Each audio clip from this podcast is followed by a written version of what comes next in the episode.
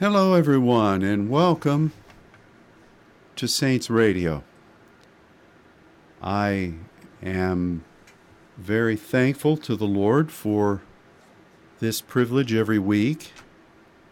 And of course, part of that thankfulness is knowing that so many of you are faithful participants in this every week.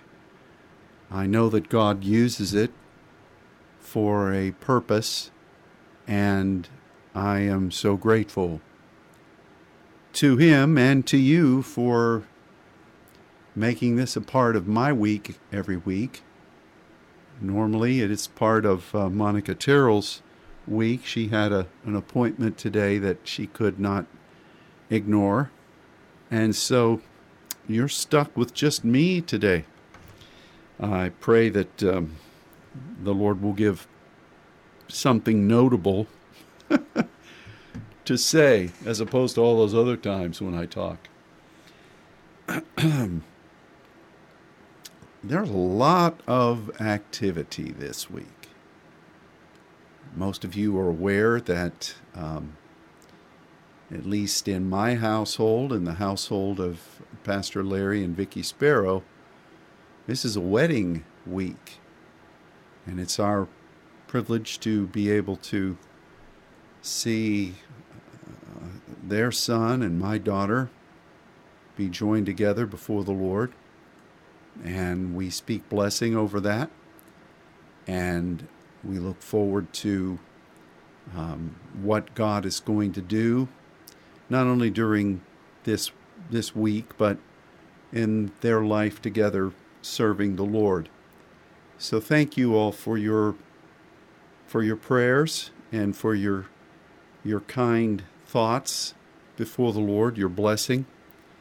We are so grateful. We we ask that God would cover the entirety of this um, this week of many different activities. We ask for protection for travel for everybody that is coming here to Dallas for this august uh, gathering.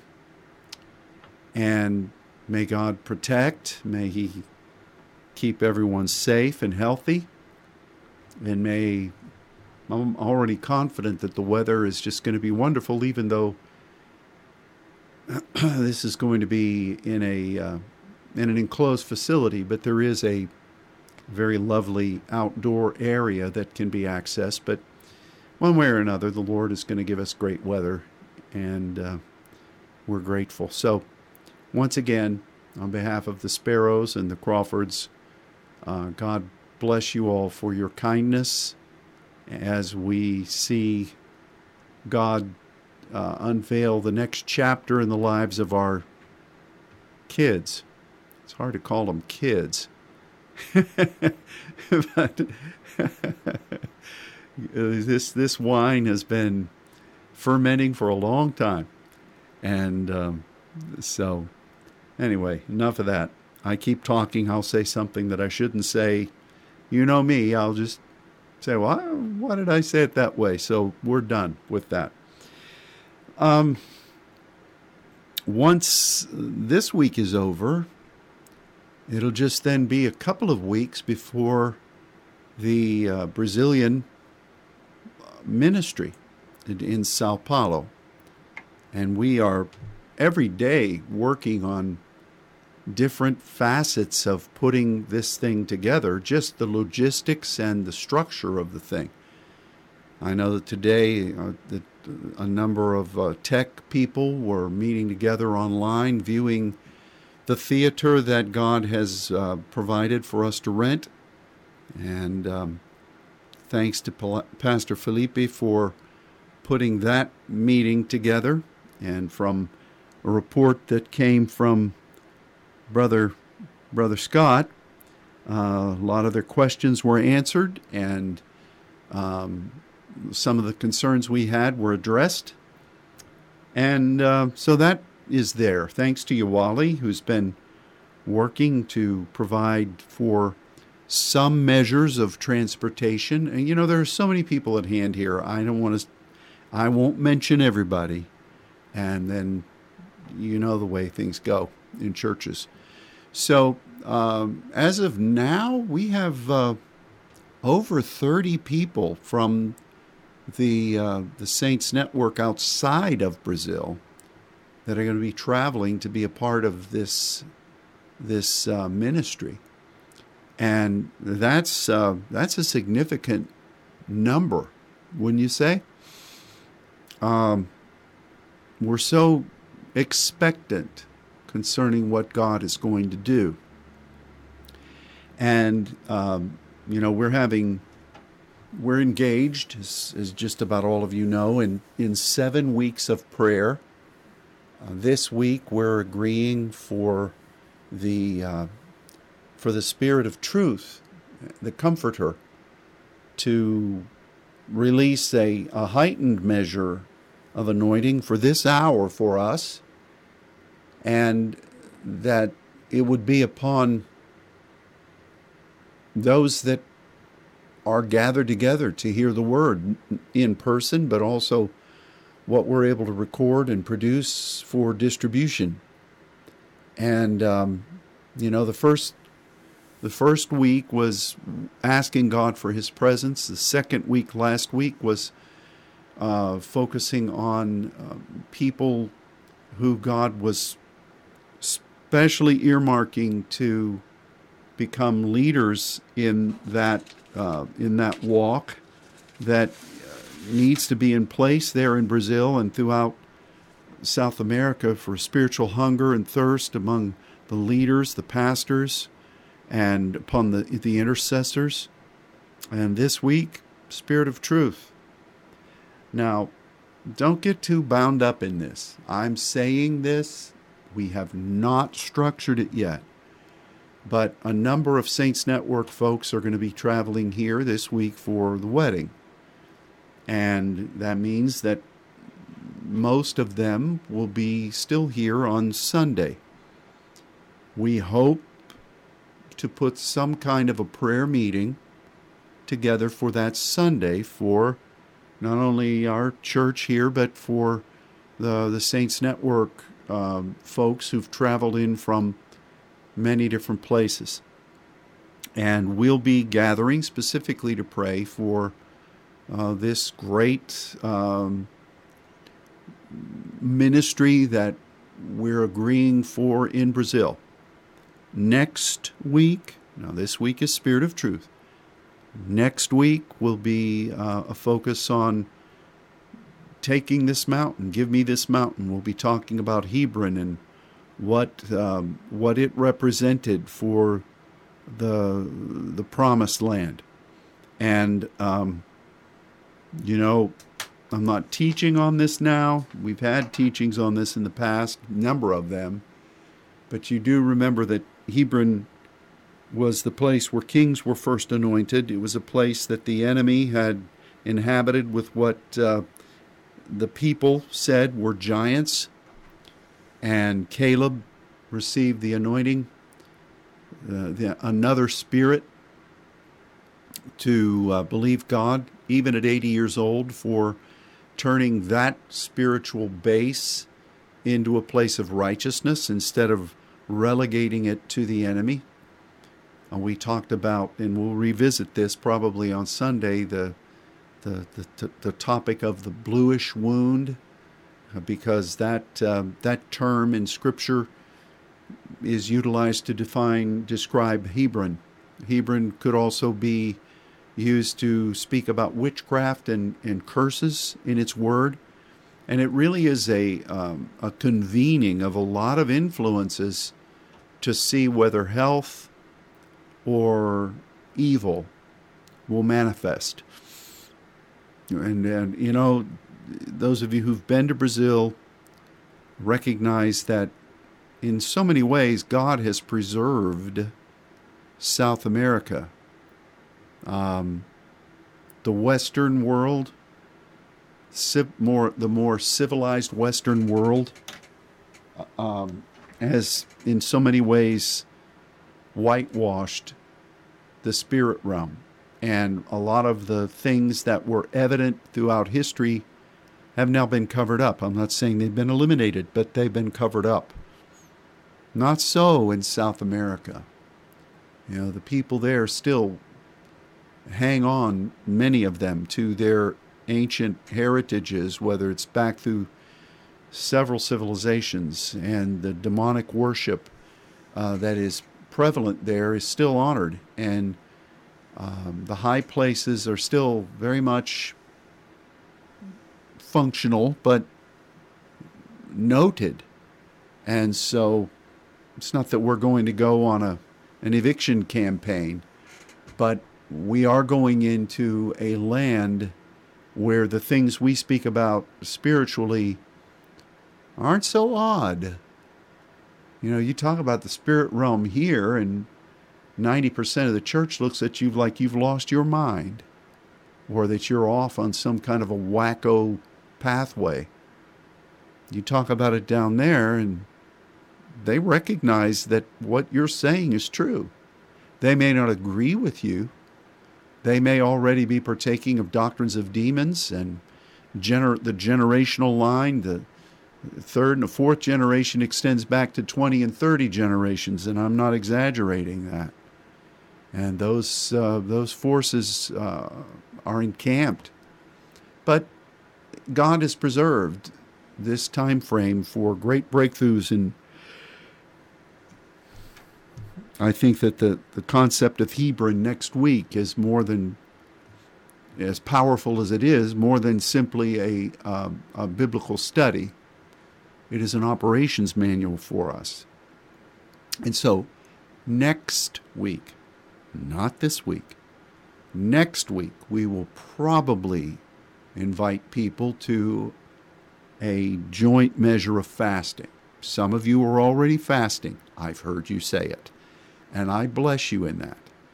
But at times, God says, I want all the people to be in agreement with fasting.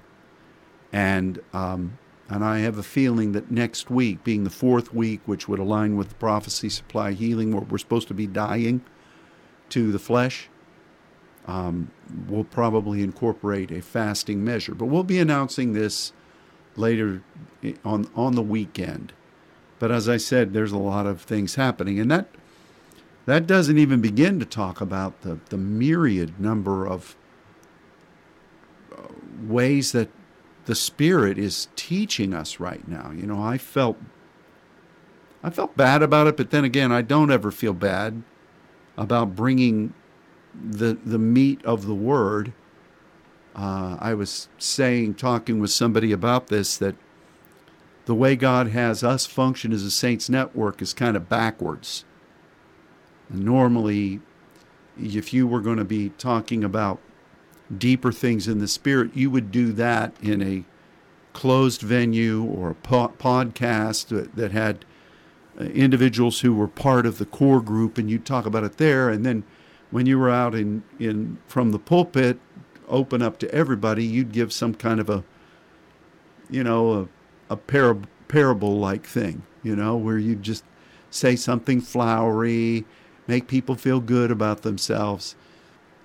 The challenge is for us is that we need this we need this meat now. We need the way we're structured as saints, the people out in the in the various places around the world need to be in agreement right now.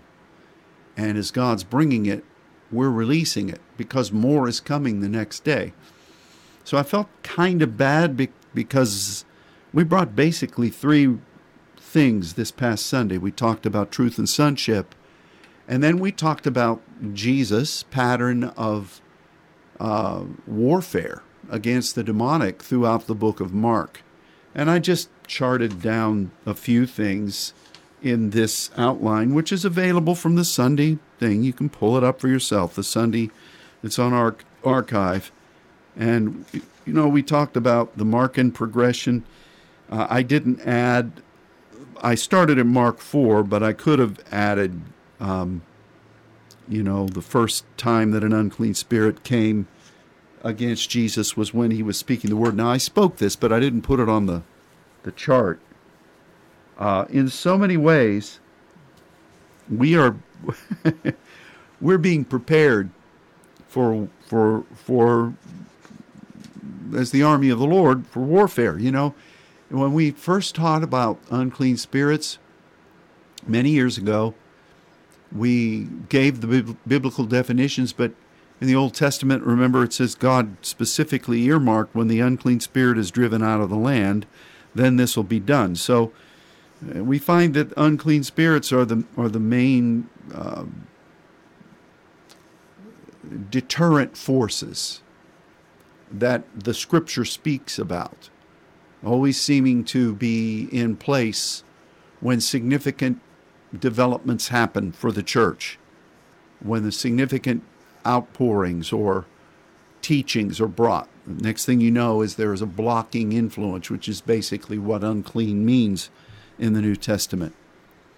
And Jesus dealt with these. And that, that was a significant teaching, and it's going to be developed further. But then we went into the the idea where I equated the operations of a an unclean spirit with the deaf and dumb spirit and brought that into play with the Old Testament word ba'ar, which has been perverted into what in King James it translates usually as brutish. And it's it's so interesting.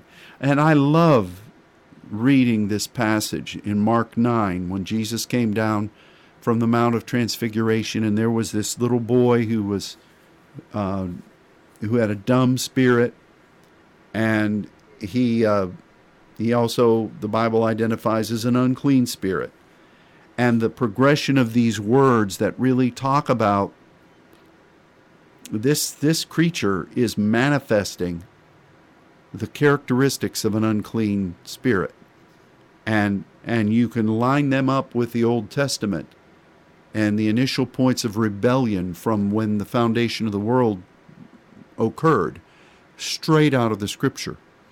And it's fascinating to see this. And um, so, um, I, I think, and I know, and, and then you add to this the all the teachings that God is giving about the river of God and the trees, the tree of life, and um, and and also about something that I've mentioned a few times but haven't really taught about the link between uh, mountains, the high places, and the mounds or the hills, and then the groves. Those three things are are a structure of stronghold identity. And this is listed so many places in the Old Testament. We ought to map that all out too. But I always feel like that's kind of there, but it's kind of okay, just put this here. We'll touch on it in a little while because we've got to get these other things straight before we go out doing specific things. But the word, the, the knowledge of the word is power. The knowledge of the word is power. And having this and knowing that God is showing us this is an incredible gift from him. So, I've, and as I said, I felt kind of badly to be putting this big chunk of meat out in front of my congregation here in the Saints Network on Sunday. But then again, I mean, you have to give it while you while you get it, and because the next day more things are coming. You can't say, okay, well, here's three big sirloins. So we'll eat this one this week and we'll make a series of it. In two weeks we'll we'll deal with this and then three weeks later we'll deal with this. Well, that's great strategy. But when you know the spirit of truth is going to guide you into another dynamic point of revelation that the people need right now, and it's going to happen in two days, uh, you've you've got to deal with what you get and put it out there. And the Pneumaticos people need to be quick to hear and um, just be ready. Um, so it's a good thing. It's almost like having too much food. Sometimes I I can remember going into locations in different parts of the world. Particularly, I, I remember, I'll just mention this one out of many. One that springs to mind is we went to Pastor Allen and Colette's home um, a few years ago, and Colette cooked for us.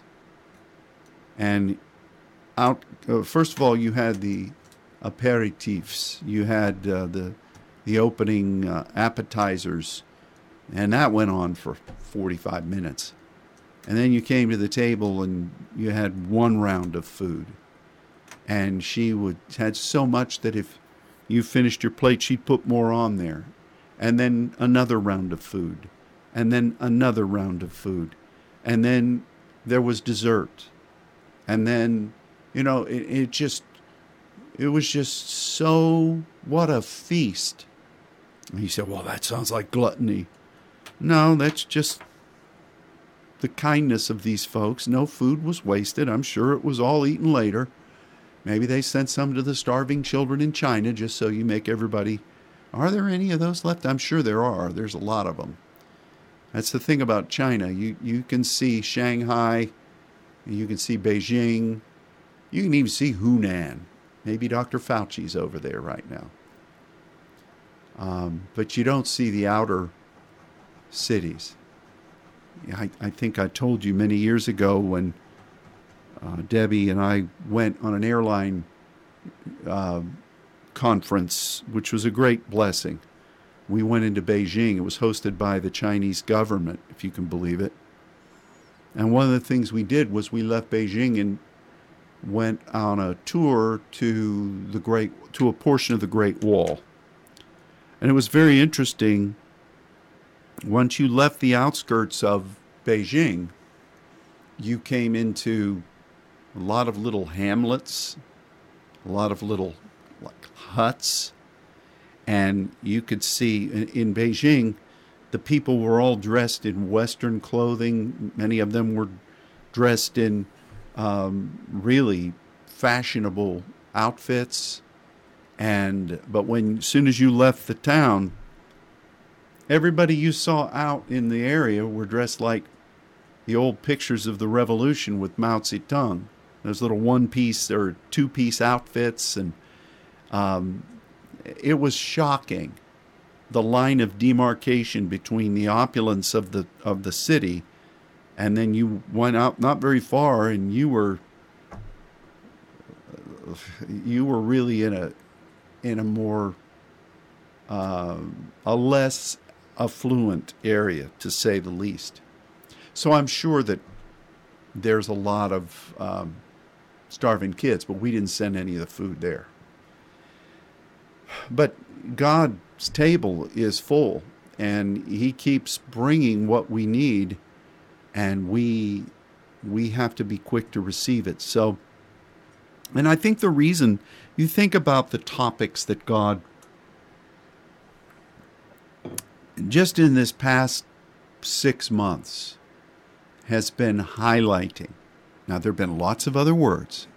If you brought a word and it was a powerhouse word, bless you. There, there's here a little, there a littles that are just dynamic. But the ongoing flow of revelation has been from the heavens, the river of God, the facets of that that we've studied, the trees of life, the other things we've been studying about the trees. Um, it's funny because we were at a rehearsal Saturday for some songs that are going to be done at the wedding, and there was some musicians that are going to be playing. So uh, I'm part of one of those. Gladly, I'm going to be a, a hearer for most of it. But one of the women that was there is a dear friend of my daughter's. She's part of another church, and she had just come from a some kind of a gathering where they were talking about the tree of life. And just listening to her, it was just an excitement about the tree of life. There wasn't any teaching you know, there wasn't there certainly wasn't the what what God's been shown. The, the avenue that they've been talking about was more of a let's get excited, you know, to, you know, the tree of life. You know the way that is in Christendom. Um, I remember when we first were teaching about voice thunders, lightnings, earthquakes, and we went into Montélimar, and um, some of the French pastors were talking about how a lot of the teachers were talking about the thunder of the Lord and the seven thunders. And so they were they were talking about it. It was almost like a hunger, but they weren't really teaching anything about it. And it's funny how that is. So some of the churches now, according to what I heard from this girl, are talking about the tree of life, but they're not teaching about it. They're just excited about it. So I think that it's notable that God is giving, I'm not saying we're better than anybody, but for our role in the body as pneumaticos people, God is giving us delineated teachings about what that is. I'm not saying we know everything. By a far stretch, we don't. But what he's showing us is really astounding. And um, so you have the river, the tree of life, and now you've got this this emphasis recently about um, you know what we talked about on Sunday, and you know warfare, and the thing that led us into warfare was the idea of the trees and what they represent in the Old Testament and how they're part of the groves and um, and the the study of what kind of trees were in those groves, what kind of trees you God says He wants in the wilderness, as opposed to what kind of trees He wants in the desert. And um, you know, you aren't you glad I didn't teach on that? Everybody would have been asleep, as opposed to only half the congregation. Um, it's um, it's really fascinating what God what God has in His Word.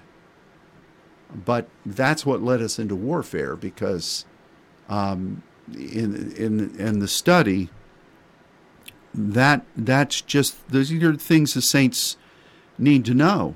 Because okay let's say you go we're going down there and god's promised this continent which he has. And there are going to be people from all over the place at this gathering and um, they're dealing with all kinds of spiritual influences when they go back into their terrain. Um, I'm telling you, it is an eye opener of the types of free reign the demonic realm has in being honored in some of these some of the cultures that are part of South America.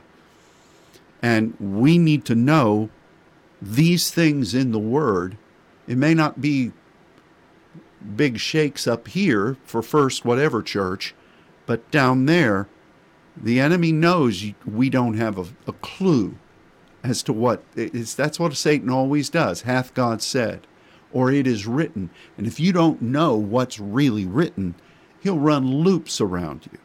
Thankfully, Jesus knew, and Jesus answered Scripture with Scripture.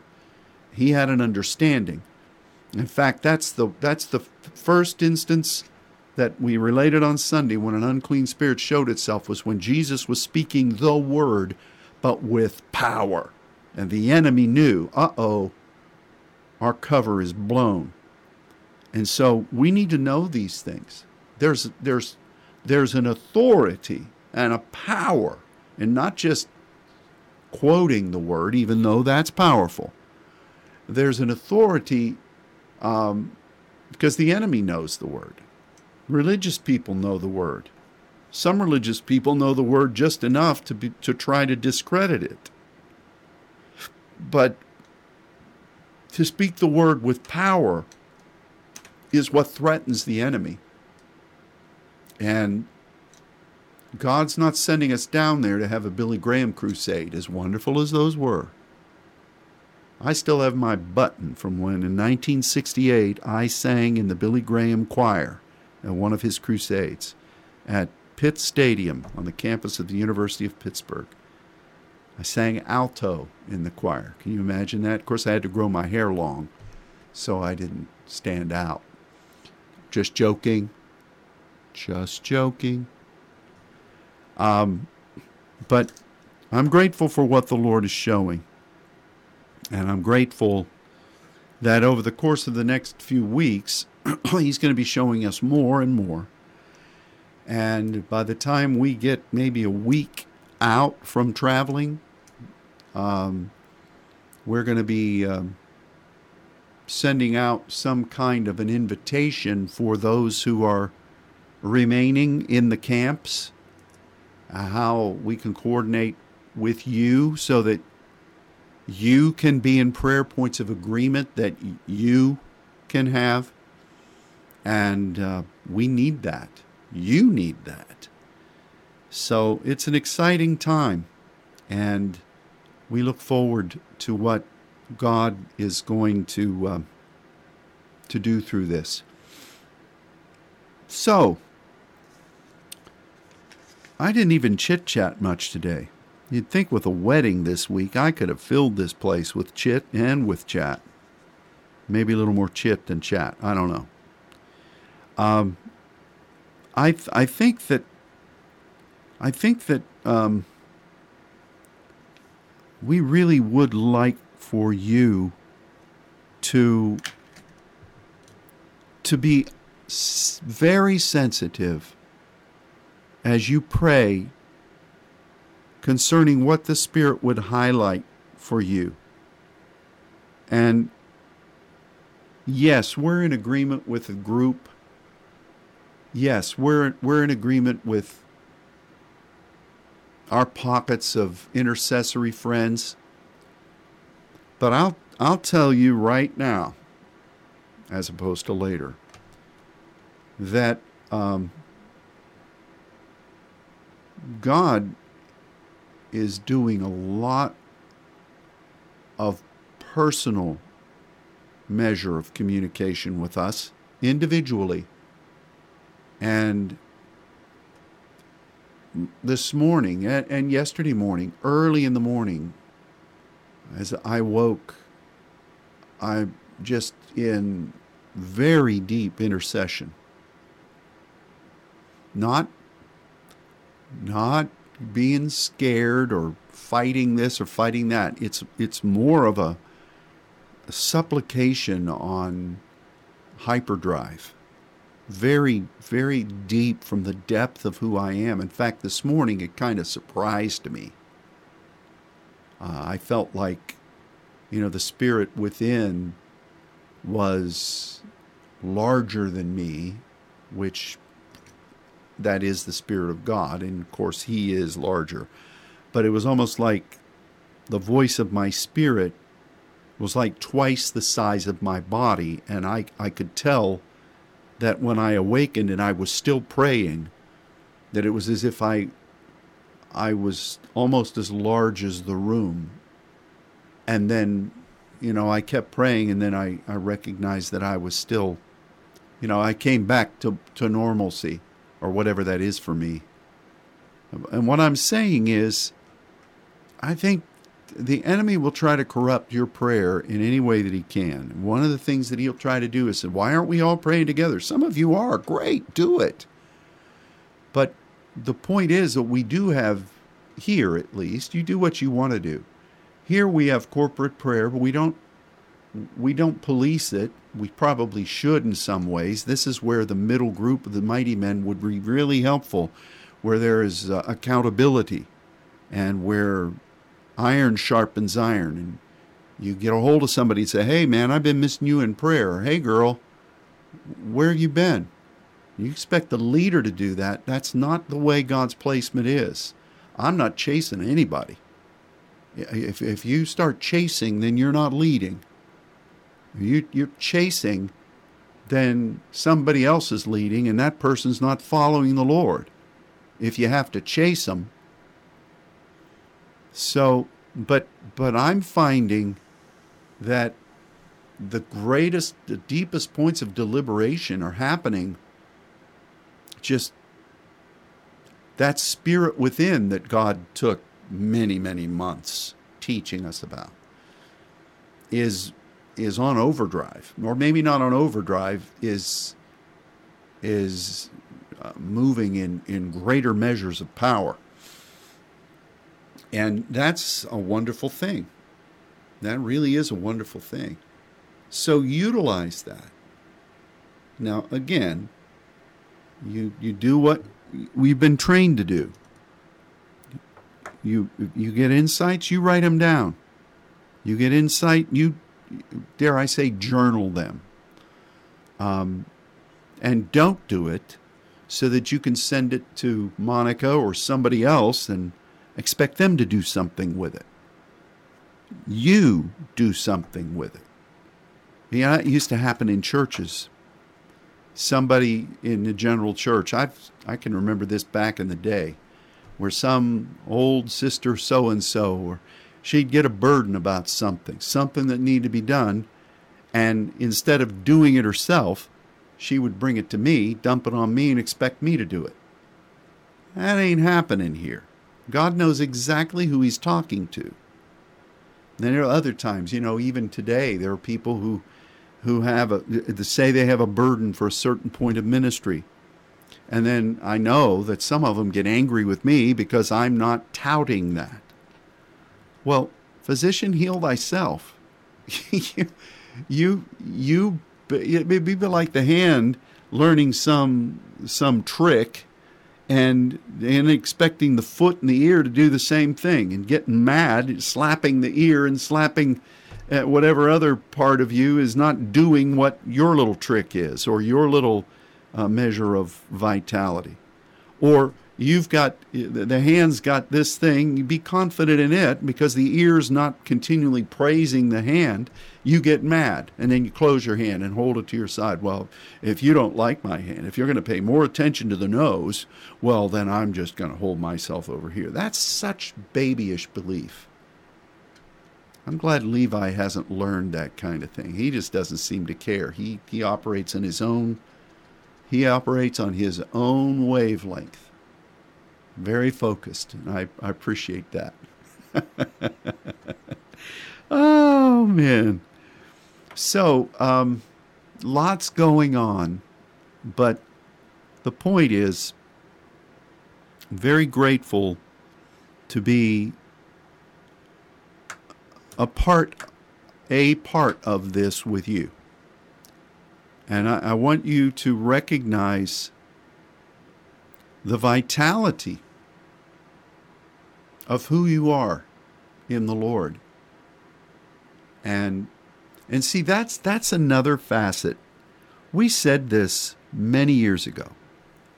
And that is that a lot of pastors don't like for their people to be taught prophetic concepts or for anybody in the congregation to be given the go ahead to receive words from God because I know what it's like in most churches. You get some person that starts getting things, and then they're a frustrated preacher, or they're a frustrated message in tongues giver, or thus saith the Lord giver. And it's it, it, in most pastors' ideal, it's best to keep that tamped down so you don't have to battle with that. You don't have to battle with jealousies or coercive people, and then and then, of course, those people who aren't trained or who aren't put in the proper positions, they get bitter, and then bitter root judgments are flying, and you know uh, they they get envious, and then they become either turned for the enemy or they become an in-house operative, launching all kinds of things that the enemy uses as strife, which welcomes dimensions of evil works. And that's not good. But I understand how some pastors, I don't agree with it, but I understand the concept. We've dealt with it here. Some of the people that we, through the power of the Lord, were willing to teach and uh, help the people to discover certain giftings. Then those people would have their giftings and then they become jealous because they didn't have the giftings the pastor had or they became jealous or angry because what they were receiving the leadership wouldn't do when it wasn't their call to give direction. They were supposed to simply serve. And um, so I understand the challenges of this. But in that same vein, if you are receiving things from the Lord in your prayer times, talk to Him about it, release it, and um, let Him use you. Now, one thing we have not received yet, and I'm so grateful because we seem to get it every time, is somebody somewhere will get a warning, a word of warning. And they'll want to report that warning and really expect you, as the leader, to adapt whatever warning they've got.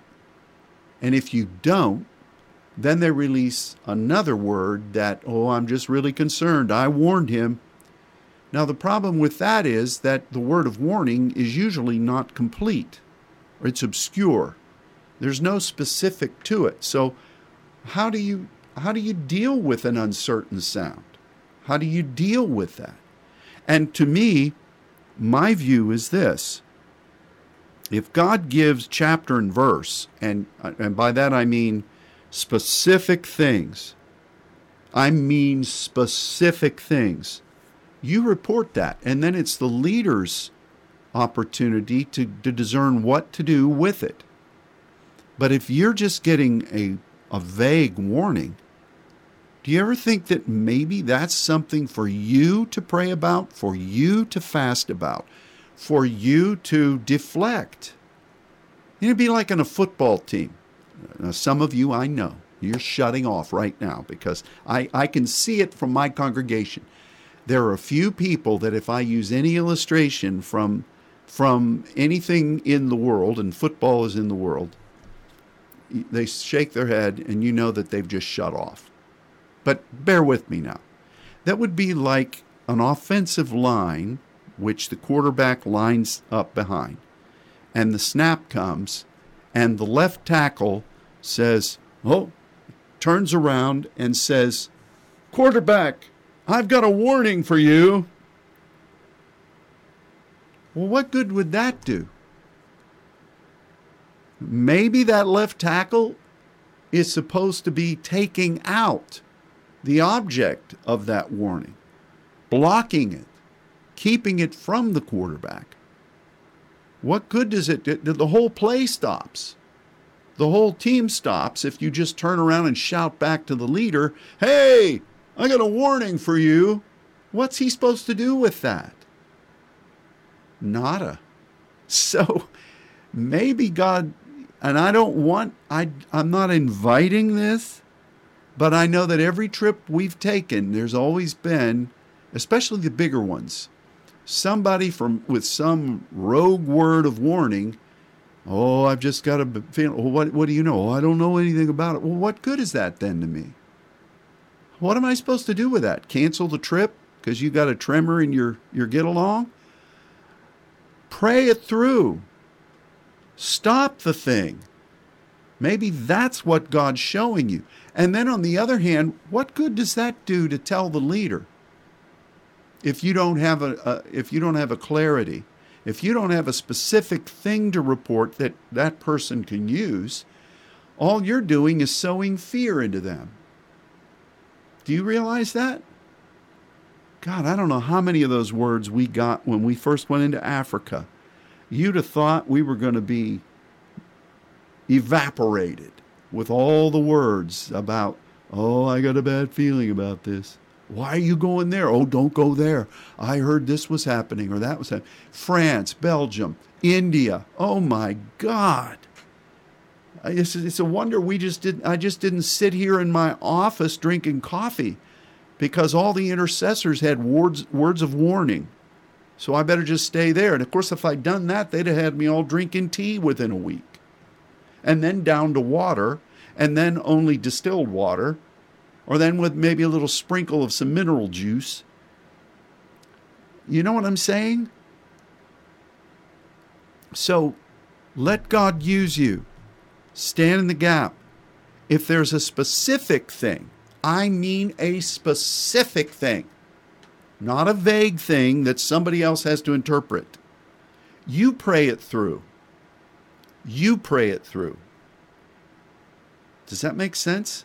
Boy, I've got now. Here comes the the meddling. I'm really letting in let letting you have it now, aren't I?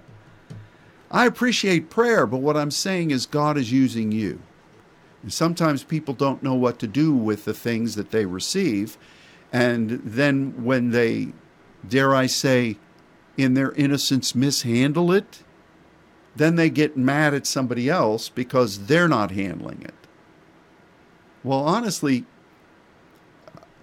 there's did you ever consider there may be a reason why God showed this to you and not to me? If he wanted me to handle it, he'd have done just as well telling me, kept you totally out of it. That would have spared your feelings, as tender as they are.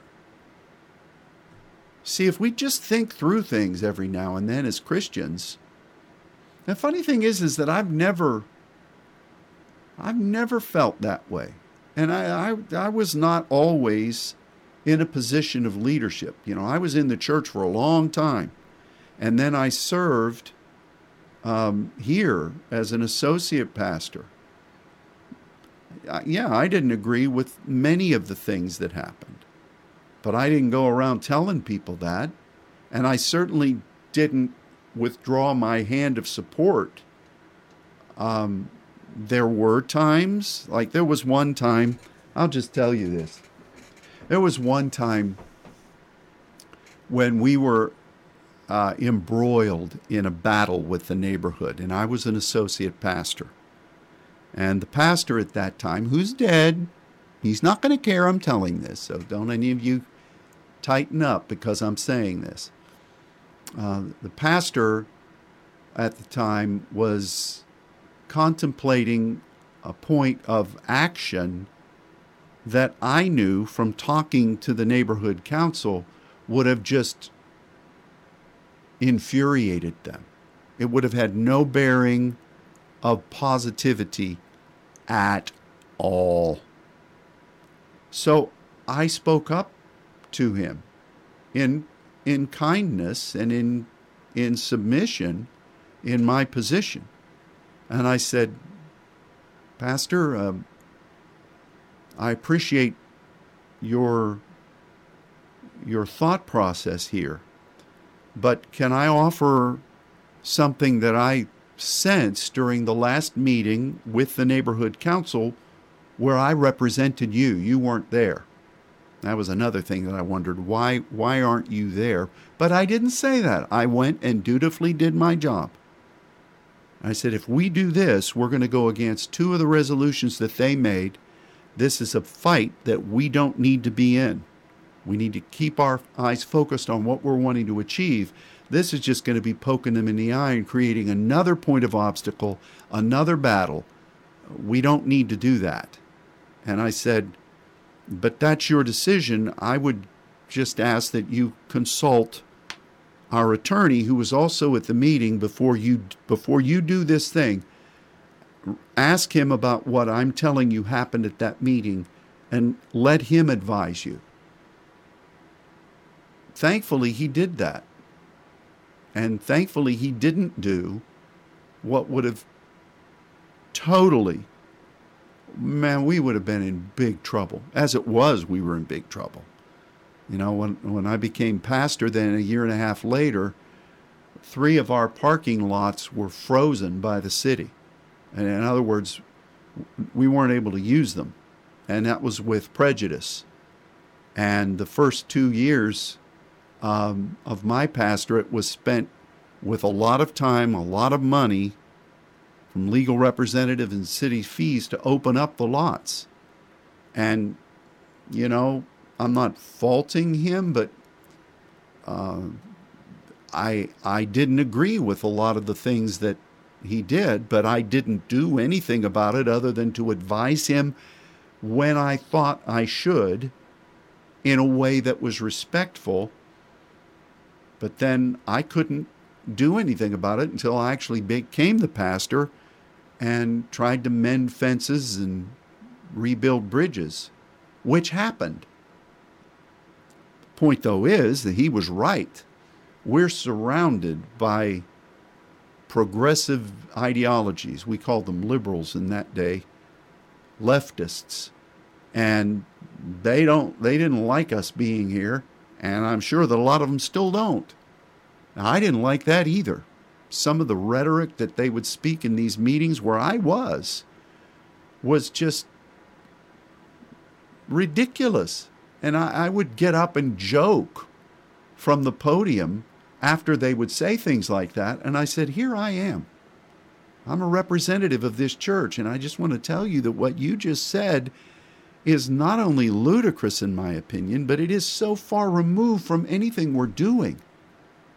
And, and it, it, you know, and then the bulk of the people that were just neighbors could see who was out there and who was really just speaking normalcy. So the point is that God gives you words, stay in your position. Don't expect the leadership or anybody else to be bound by what you're doing. But if you feel so burdened about something that God shows, there's undoubtedly a reason He's showing it to you, and it's not to dump it over on the pastor or the leader. It's for you to handle it spiritually. Because if God God doesn't need you to be the intermediary to tell him or her what to do. Does that make sense? Boy, we've really that's a curveball, isn't it? You know, we deal with that down in Brazil. One of the challenges they have is that there are so many people who are so tuned into the Spirit, and from their generational uh, upbringings, they're used to prophesying. Oh, yes, they're used to giving words, and not from a Christian perspective. You know, the false prophet, that scripture speaks about, is a very real entity the, the, the girl with the spirit of div- divination really was pegging Paul. I mean, if I know if, if that girl lived today and was following some of the saints I know, oh, these guys are servants of the Most High God. Listen to what they're saying. They're speaking the words of life. Some of the saints I know would be signing them up and getting, can I quote you on that? because we don't like we don't like anything better than having our belly scratched and told what a good prophet we are. Um. So, but the problem is, is that these folks um, will come into a church and they'll start. We used to call it parking lot prophecies, but they'll start with back row prophecies and they'll start doing these things even in the midst of the service. And the pastor really hasn't had training about the operative role of the prophet. And so you've got you've got real time what's God saying? Why is he saying it to you? How do you handle this? What should you do with it? What shouldn't you do with it? You got real time uh, situations of that right now, but with people who some of them are just innocent Others have been trained by shamans for generations, and now here they are in the church. Why are they in the church? That happened in the history of Western civilization. Missionaries come in, you got demonic, demonically trained people who come in and they'll start. What is Santeria? What are other hybrid types of religion? And the enemy applies the principle of Balaam intermarry with them. And so, you know, if, if we're going to be able to minister truth down there in that capacity, then we've got to be it. So if God's showing you things, make sure that you judge it because you got to judge prophecy.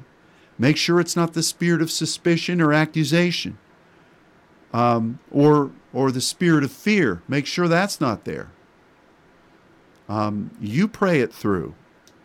But if there are specifics, and I mean specifics, Not, oh, I got a bad feeling about this trip. That does nobody any good. That, that and all that does is sow fear.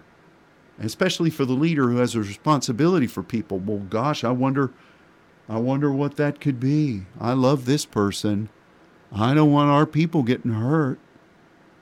See, that's an uncertain sound. Who'll know how to march to that? So, know that the Spirit intends to use you as an intercessor, but be wise with it.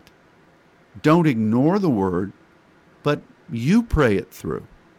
And um, I know that I know that we're just in this point in time where God is releasing the best wine for the end of the age.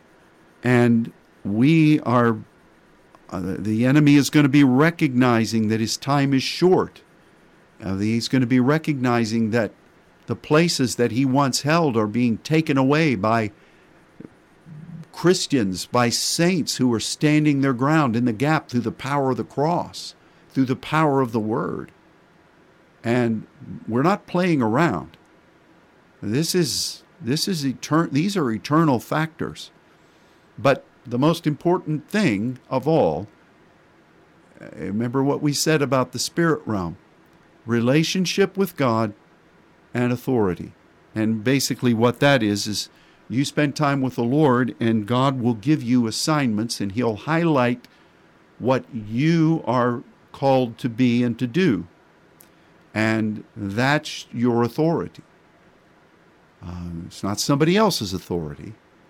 It's not if I pray real hard, God will put me over everybody else. That's not what happens. He's probably one of the most phenomenal prayer warriors in the Word of God was that little woman, and I'm sure she was little. I don't think she was six foot three and 220 um, that little woman named Anna, who was daily in the temple offering prayers, offering supplication, praying for the coming of the Messiah. Who did she have authority over? You think she was showing up to the high priest every day? I've got a word for you. You better listen to me. If you don't listen to me, it's going to be big time trouble. It's going to begin right here in River City. No she welcomed in the Lord Jesus. That is honor enough. That is beyond honor. So let's serve the Lord with gladness. And but let's all do our part. And we'll try our very best to communicate things with you. Let me just go back over them as we're ending this broadcast. Uh, we'll have some type of a prayer time here on Sunday, probably first thing in the morning. Don't write that down. Just know that's probably going to happen. And we'll be praying about Brazil. It'll be a different service because we're going to have a, a wonderful portion of network family here, and I'm so grateful for that. Um, but then next week, just keep your ears open and your eyes open because uh, it's going to be a week where we're going to have some measure of an invitation to fast, and we're going to be truly um, believing God, give me this mountain. Um, the following week, and you can look at this prayer agreement for Brazil. It's it's in the archives. You can find it. The following week, we're going to be talking about the continent of South America. and um, we're going to be talking about the power of the cross and for God to give us uh, wisdom. So it's, it's good. It's, it's a wonderful thing. God is so good to give us these opportunities. And I so much appreciate the sacrifices of all of you to be willing to give of yourselves, your finances, your time, and of so many other um, things in this life in order to serve the Lord. May He reward you for that. God bless you all. Thanks again for being with me as I flew the plane solo today. We bless Monica wherever she is, but we also bless you. And um, we'll look forward to being again together soon. Goodbye. God bless you.